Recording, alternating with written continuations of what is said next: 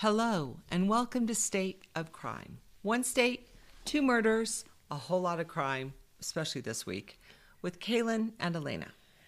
Hi. Hi, how are you? I'm okay. We just dealt with some computer issues, Yes. which is seeming to be a normal thing lately, which is strange. We might need to sage it or something. Maybe. This is my theory. So we're back after a week away. Yep. It was kind of a nice little breather. That's right. And thank you, though, to all of you who missed us. And Jenna. li- yeah, that was very sweet. Right, I kind of was like, aw. we do have people who miss us when we're not around. We, yeah, it's it's been it's been great. Yeah, it was awesome. So this week we're headed down south to Louisiana, Mm-hmm. and you and I both have crazy, crazy cases. I have been. I've noticed, and I told you this the other day that I've noticed I've been kind of on like an unsolved. I know, serial even though we kick. said we weren't going to do cold cases. I know, but I've just I don't know what happened to me lately, but they've just gotten so much more interesting. They do. Well, and mine mine isn't technically a cold case, but it kind of sort of is. And I ended up going down this rabbit hole of conspiracy theories. I love conspiracies. I know, and it tied into like some other cases that we've already done. yeah, it was crazy. This is so, exciting. Yeah. So, so in doing this podcast, um, you've introduced to me to one of my new favorite words. Not that I had never heard it before, but just the fact that you use it so often, bonkers. I, know you love that word. So, and now so do I. And this case is bonkers. Yay. So, um, I am talking today about Clementine Barnabet, Okay. And This already sounds like it's going to be very old case. It is. It I can tell It- by the name. Right. It goes back. Well, we're right around 1911 is when Okay. most of the action takes place. We've got kind of maybe possibly a father daughter connection, kind of like your New Mexico case. oh, But we'll see. There- possible incest? No, no, no incest in this one. So, but lots. Well, maybe I don't know because, well, it seems like it was a very abusive household, and this this is a case. There are a whole lot of questions here. There's a whole lot of misinformation, and a lot of things that kind of tie up. That was the problem. That tie together with things we've already talked about. So you're going to see a lot of people's love of sensationalism here. And like, you know, we always treat this like it's a modern thing. And I think we've already, you know, addressed that a lot of this goes back A long time. yeah, as long as people have been talking about things and had ways to print and talk about things, Mm-hmm. there's been sensationalism. Um, there may actually, you and I get really irritated with the whole mental illness. Great. Yeah, Only when it's used as a defense. exactly. And there might actually be some here. We'll talk about that as well. There's definitely a whole lot of racism. Oh, fun. Because we're in Louisiana in the night. I mean, in the 1910s when this is taking place, I mean, you literally still have people who lived through the Civil War and slavery, and you know, and Louisiana is the deep South, Mm-hmm. and so that's going to play a role in here that I want people to keep in mind. Cajun country. Yes. And then also some of the false confession stuff that we've talked about, which also mm-hmm. ties into some of the mental illness here. And we've also addressed the satanic panic of the 1980s, Yep. which was also the, a big part of the 1970s. But it just sounds better, I guess, to say satanic panic of the 80s. And then this is going to be the voodoo panic of the 1910s. Oh. So, and that's where some of the racism and those sorts of things come in. So, Okay. okay. All right. So, the other thing that was interesting is there wasn't a lot on YouTube about my case. And in fact, the the long well, not the longest video I found, but one of the videos had a girl from CrimeCon, which we were just talking about, Yeah. who was literally reading the Mental Floss article from which I found most of my information, but she just like read it. And I don't even know, I can't remember now. I don't even think she like gave it credit, which was kind of annoying. Okay. But as I was doing this, because axe murders play a role of this, and one of the cases I had looked at, of course, was the Axeman, Axeman of New Orleans, because he's oh you're, you don't know about the Ax- oh gosh, so the, but the Axeman of New Orleans, he was featured in um oh gosh now I can't think of the show. American Horror Story. He Oh, was yeah, in no, that. that. Okay, but he's part of that, and, and I mean, every murder podcast out there has probably done an episode on him. It's also a cold case. Oh. But anyway, um, I, I came across this. It was a fairly decently put together documentary. There were a few problems I had with some of the factual, I don't know, presentations in it. But one of the interesting things was they were trying to talk because axe murders were prevalent throughout the United States. And a lot of them happened between like the late or in the, like about the 1880s up to around 1922.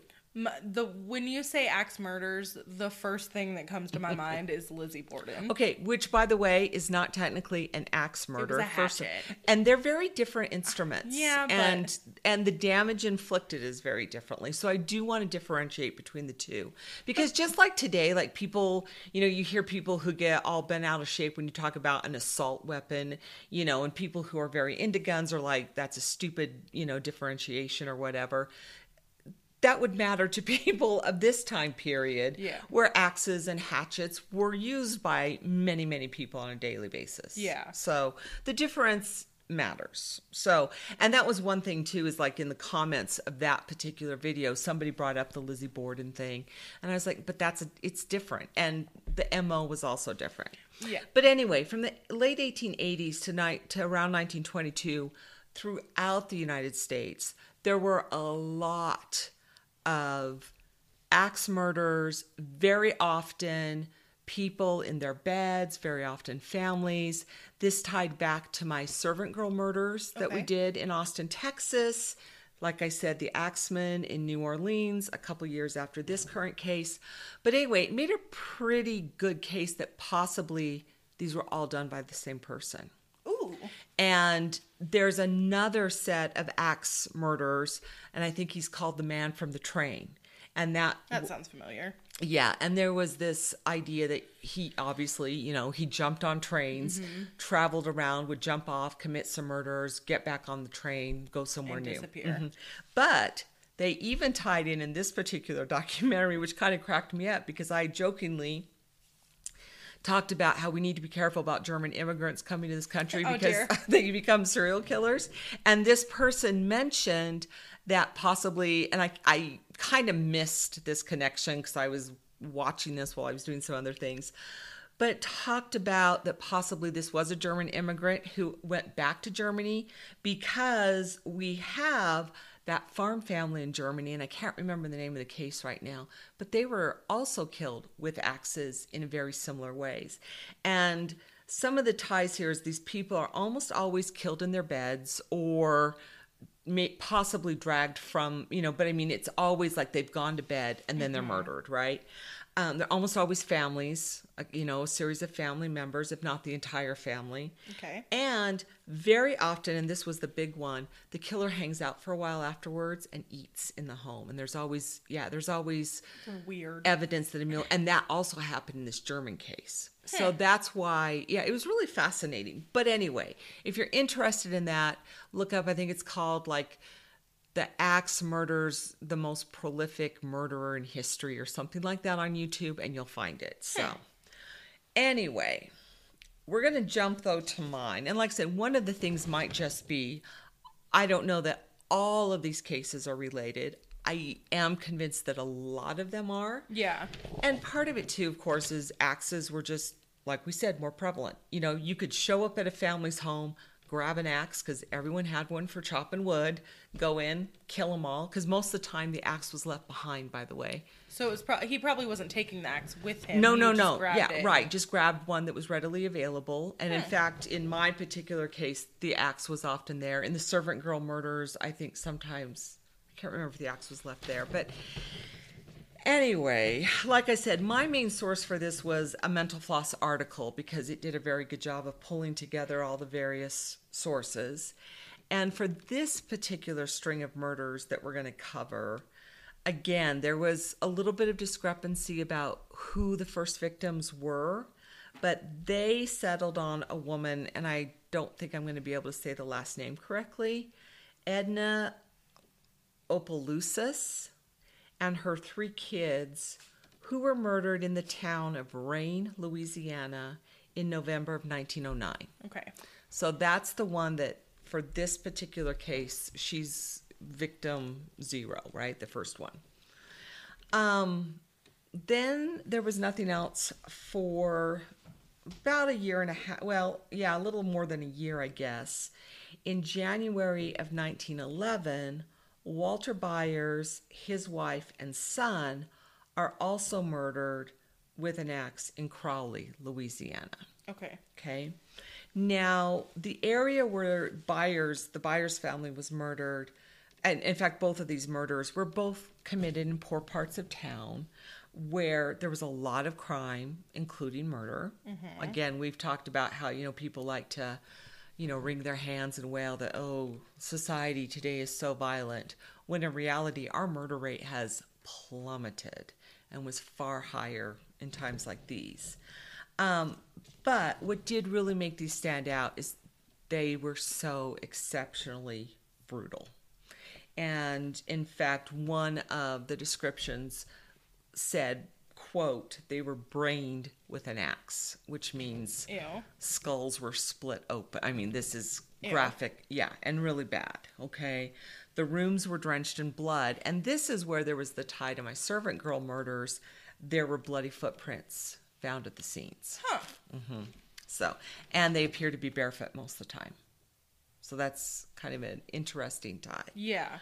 Um, four weeks after this particular murder, four members of the Andrus family in Lafayette, Louisiana, were murdered on February 25th, 1911. And at this time, unlike a lot of other cases that you and I have talked about historically, the police do in fact begin to suspect that there's one killer here, which I thought was interesting. Yeah, that's strange because normally they avoid saying that it's a serial killer because they don't want Well- town to pan- towns to panic. Right. And like when we did the servant girl murders, which may or may not possibly be connected to these, we were, you know, talking about how insane it was that the police weren't connecting those Yeah. murders and kept trying to, you know, prosecute significant others and yeah. things like that. So, So, that is that is interesting. yes. Different. Right. And the murders here really, like, you know, so we started 1909 and then nothing happens again until 1911. But after that, there it's every few weeks. Damn. Yeah. so after the Andrus family are murdered uh, on February 25th, 1911, in San Antonio, Texas, one month later, the uh, Cassaway, Al- Alfred and Elizabeth Cassaway, and their three children are murdered in San Antonio, Texas. Again, also with an axe. So this murderer is moving around, but the MO is similar enough that they're saying, okay, these are all connected. Okay. After some investigating and a little, you know, of course, some false leads, the police arrest a man in Lafayette, Louisiana, where the Andrus family had been murdered, a man named Raymond Barnabet. Okay. And he was already well known by the local police department. He was married with two kids. He worked as a sharecropper, which a lot of you are probably familiar with. There's not a lot of money in sharecropping, and that's also, you know, kind of the failure of the promise of the 40 acres and a mule after the Civil War and the freed Yeah. slaves, all that kind of stuff Yeah.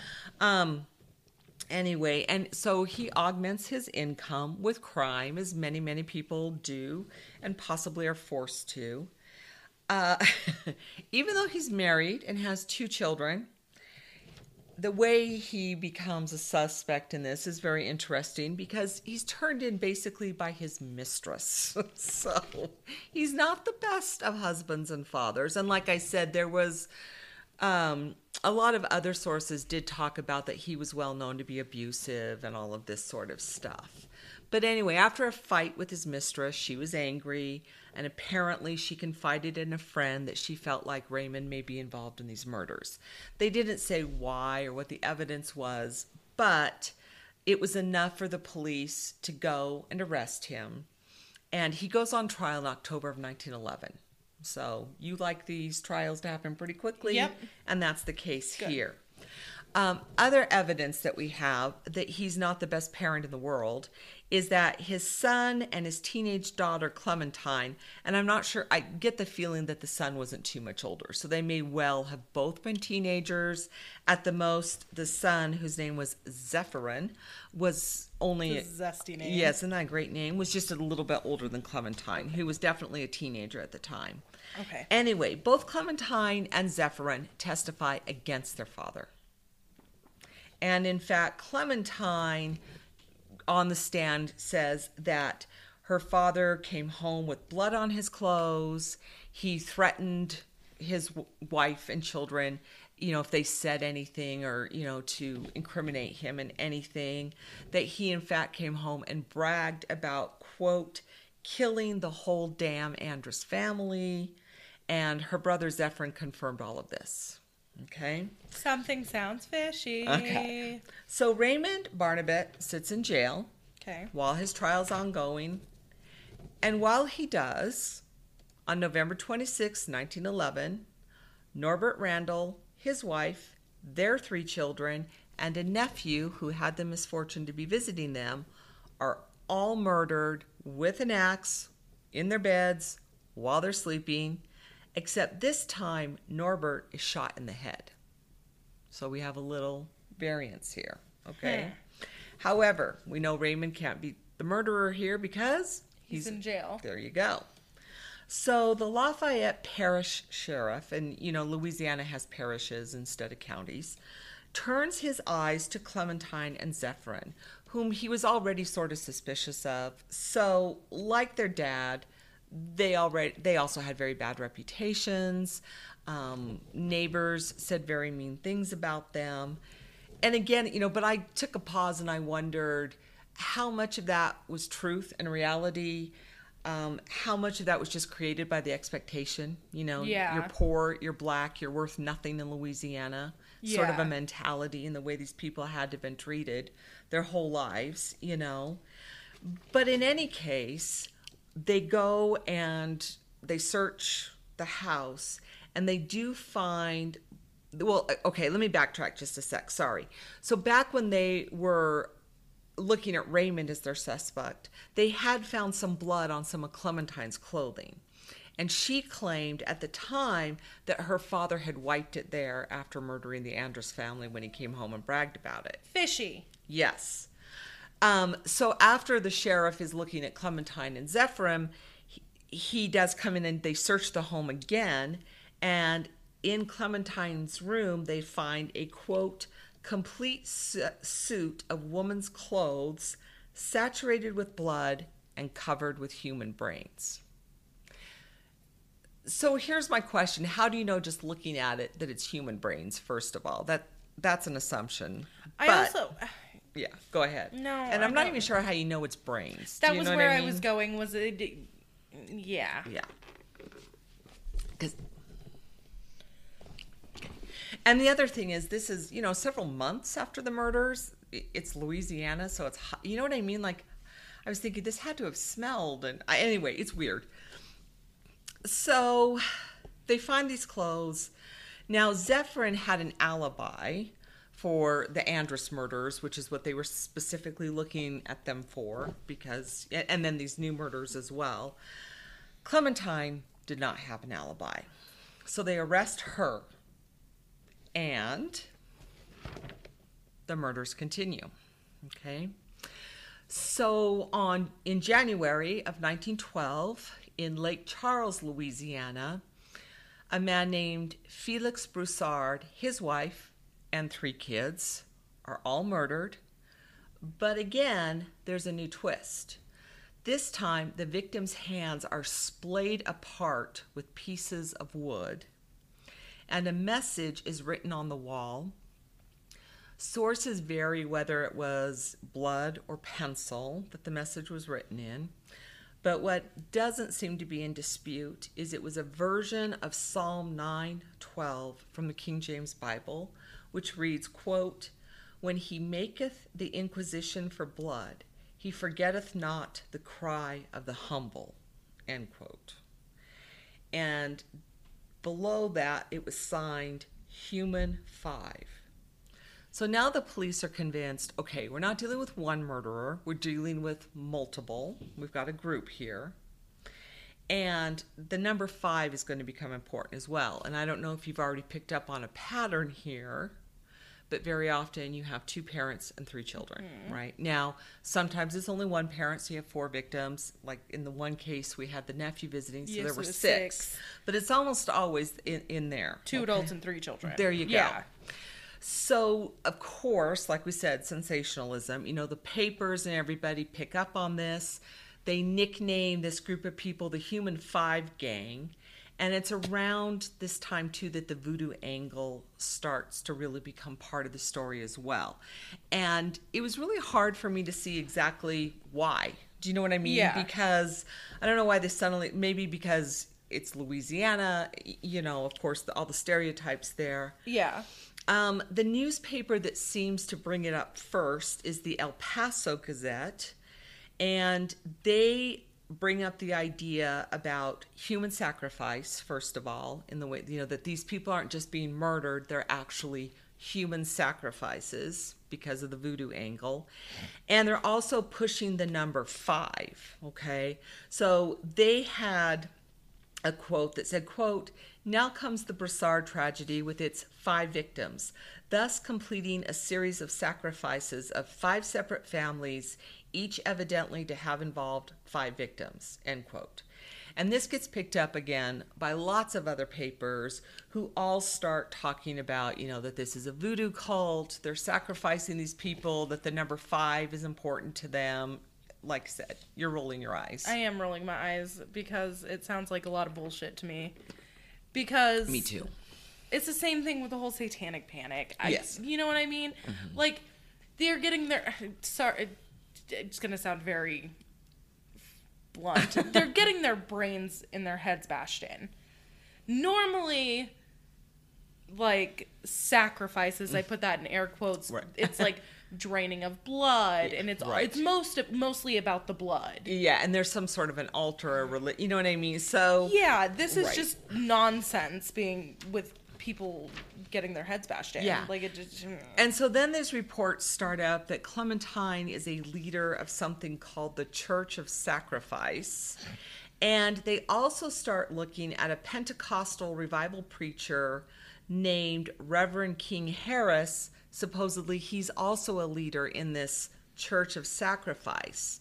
But here's the thing his church was called Christ Sanctified Holy Church.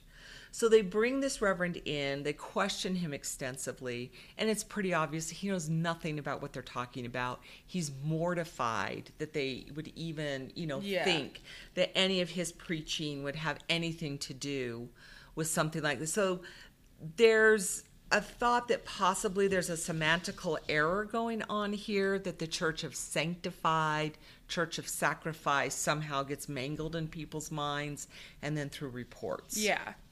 and here's where it gets even crazier. And this is where I start to think okay, Clementine is just a fall guy for all of this because on the 5th of April of 1912, she does make a full confession.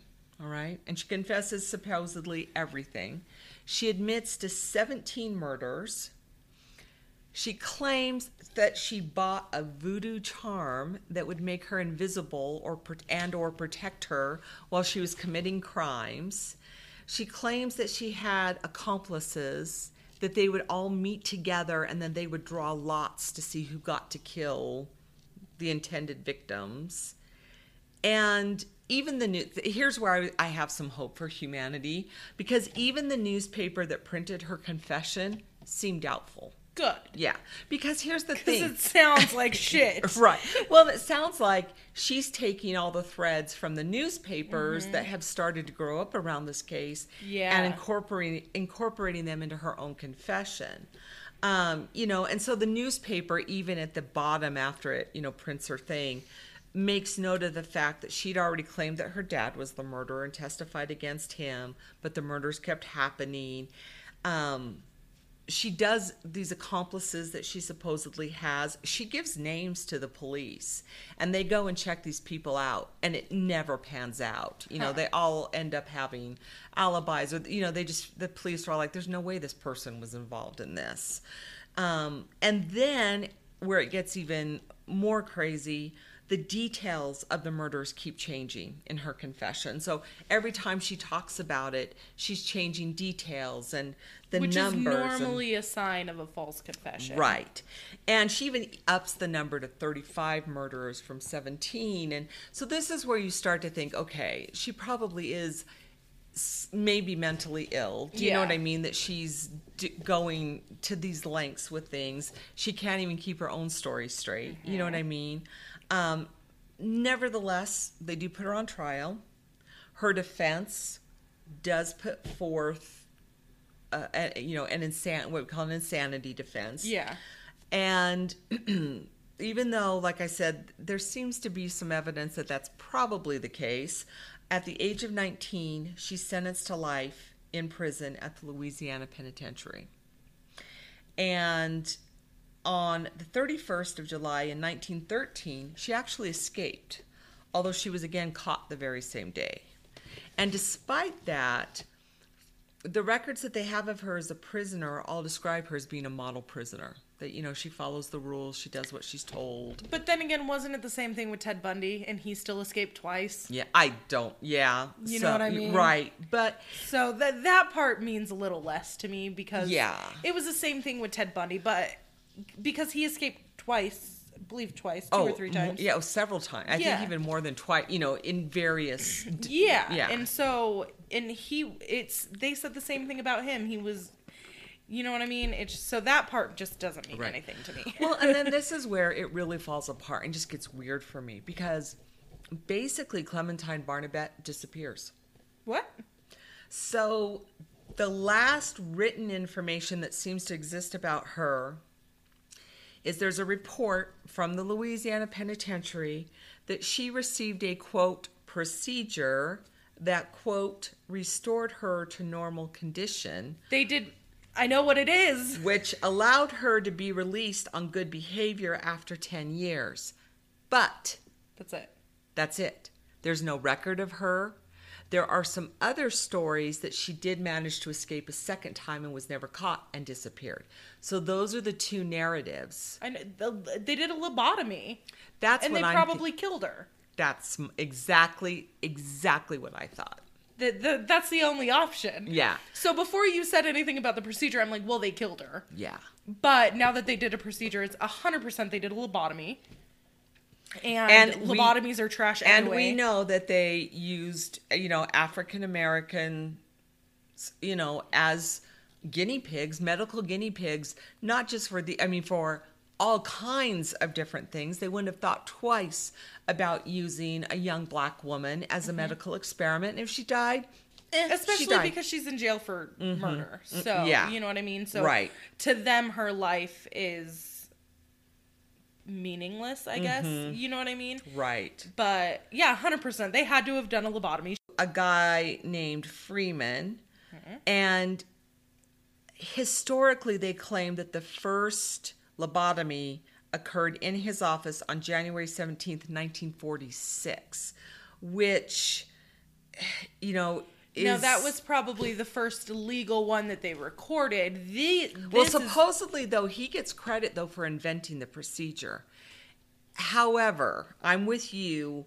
If it's not a lobotomy, it's something. They were doing some, and we know that, you know, throughout history, there have been all kinds of different procedures that have been done to people, you know what I mean, to Yeah. cure them of, of various illnesses, yeah, yeah. mental illnesses or you know social deviance and all Mm-hmm. of those sorts of things. So whatever it was, and like I said, lobotomy was my first thought. But whether it's whatever it is, they did something horrific to her. She died and they covered it up. That Mm-hmm. Yeah. is my belief, and I'm not convinced at all that she committed any of these murders well, either. she had gotten arrested and there was still another murder after. Right. it. Well, So- because remember, it's the Church of Sacrifice and all her followers and blah, blah, blah. Which, again, okay, but you just, even like I said, the newspaper that took her confession was like, No. No. And she's naming accomplices who turn out not to be, you know, indictable in any way. You know, we've had a lot of shitty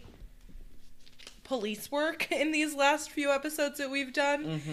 and I'm really getting sick of it. Well, in this case, I really I'm not going to blame the police in this case because I do feel like they're doing their due diligence. Do you know what? I, and what I want to say about the police in this case is, yes, they arrested her, you know, and she made this confession. Okay, so the arrest is not my problem because, granted, they found a bloody suit. Well, so they said. Yeah. And again, we also know evidence gets planted. And like I said, this is, you know, a suit that's found months after the supposed Yeah. murder. And they can just look at it and it's covered in blood and, and brains. Like you knew, yeah.